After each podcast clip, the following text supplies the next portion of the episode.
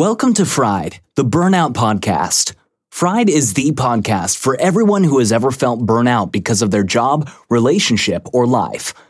Kate Donovan, burnout expert, will interview a new guest each week who will share their burnout stories with all the gory details. Every episode will give you immediate action steps that you can take right now if you're feeling fried and crispy around the edges. Fried's main goals are to raise burnout awareness, kill the associated shame, and create a movement to end burnout culture.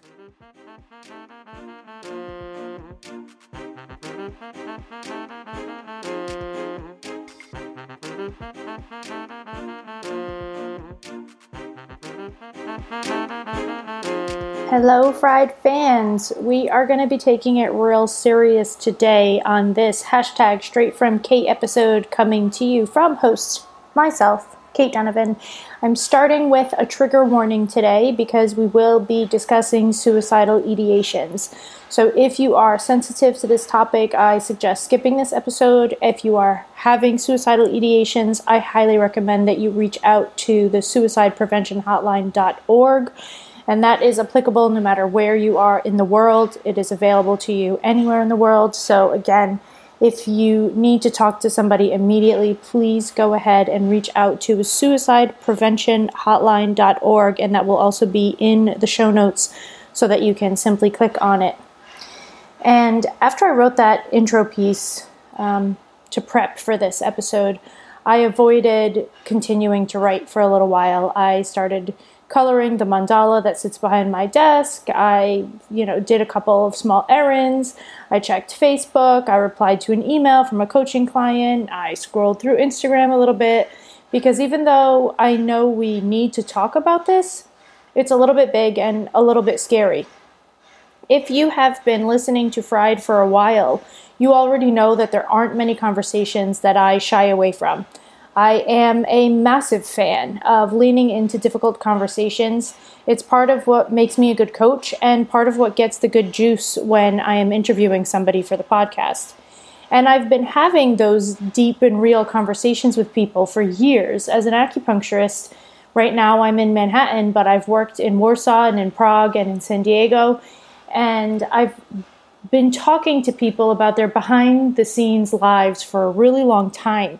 So I'm not afraid of the bits that other people might feel shame from or judgment around or whatever it happens to be. The chances are that I have had this conversation before with somebody else before I'm having it with you.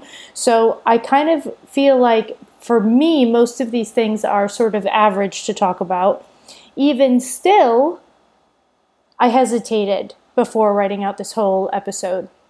That being said, if you have already picked up your copy of my book, The Bounce Back Ability Factor, which came out last month, then you know that even within the book, we also talk about suicidal ideations, and it is one of the things that so many of you have written to me about, saying thank you for making that normal, thank you for saying that, thank you for sharing that, because I thought I was the only one, I thought I was alone. And so, because I got so many responses to what was written in the book, uh, that's one of the reasons that I decided to do this today. Again, we're going to be talking about wishing we were driving off the road and sort of even wanting sometimes to get sick so that somebody else could care for us for a little while. And I want to just take you back to the first time a coaching client said something like this to me. So we were, this was not my first coaching client, but it was the first time somebody had said it. And she said that she had been dreaming slash fantasizing of getting into a car accident so that she could get a break from life. And I think she sort of said it at that time for a little bit of shock value, but I wasn't shocked. I was relieved at her honesty. And then, you know, a couple years later, a podcast guest said that she seriously considered multiple times veering off the road into a tree. She had even chosen the tree just to break a leg and be able to spend some time in the hospital. She wasn't necessarily trying to die, she still wanted to be alive.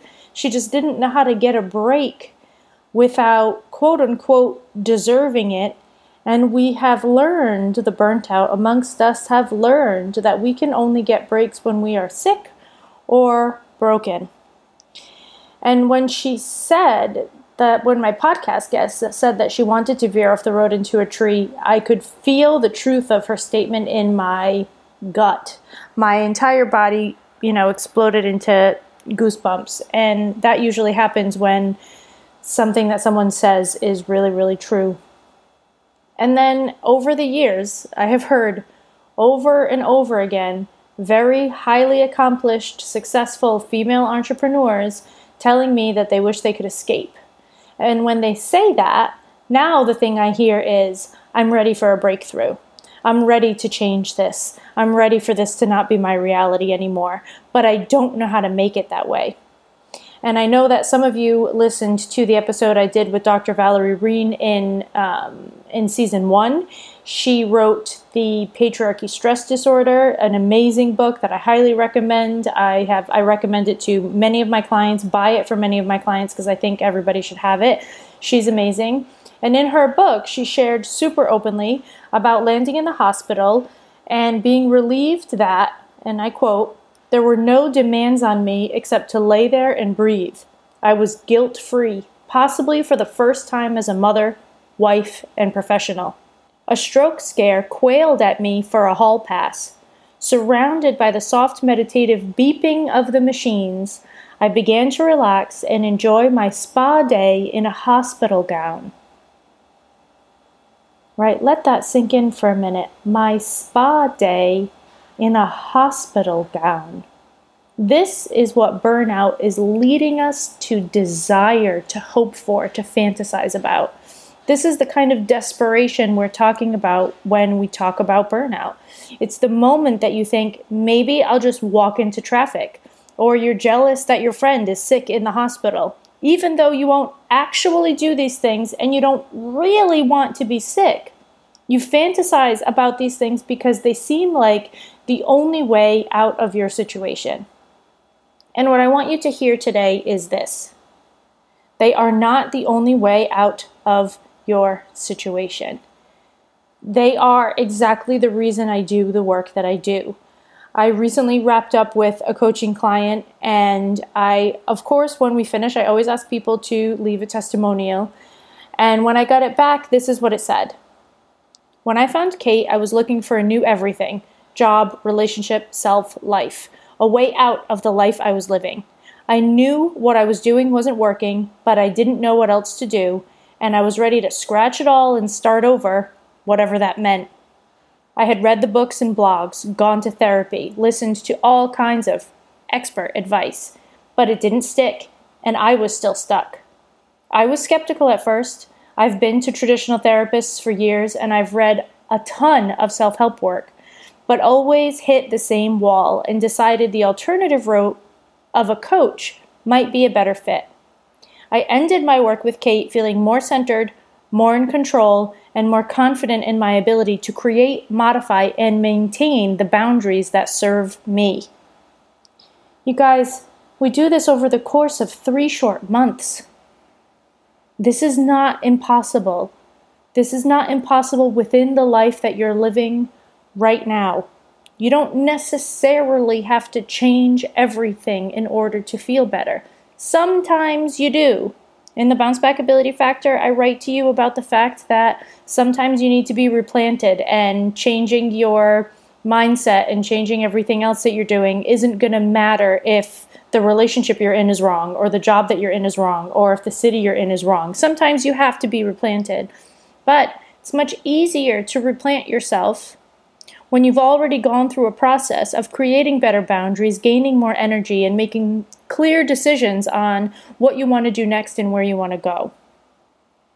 Shifting out of this place where change feels impossible without a major disaster, I mean, like, haven't we had enough of that already this year? It's possible, and I'm here to help you do it. So this month, I am asking three women who need this work to seize the moment and start the change. 2021 is right around the corner, and I want you to start it feeling more in control, more like yourself, and less like driving off a road just to catch a break. If this is you, please do not hesitate any longer. This year was shitty enough without any extra bonuses of piles of shit. It's time to take the reins back. And I want you to go ahead right now. Don't wait anymore. Go book your free consult so we can find out if I can help you and how. And you can go do that at bit.ly forward slash call Kate. That link will be in the show notes.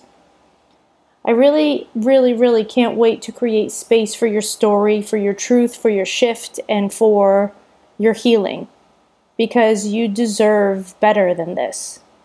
I don't want your fantasies to have to be about escaping with pain and destruction.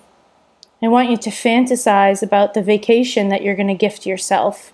I want you to fantasize about going home after work because it's calm and nice there. Let's create fantasies that are nice. Okay? Let's do that. I'll talk to you soon. Thank.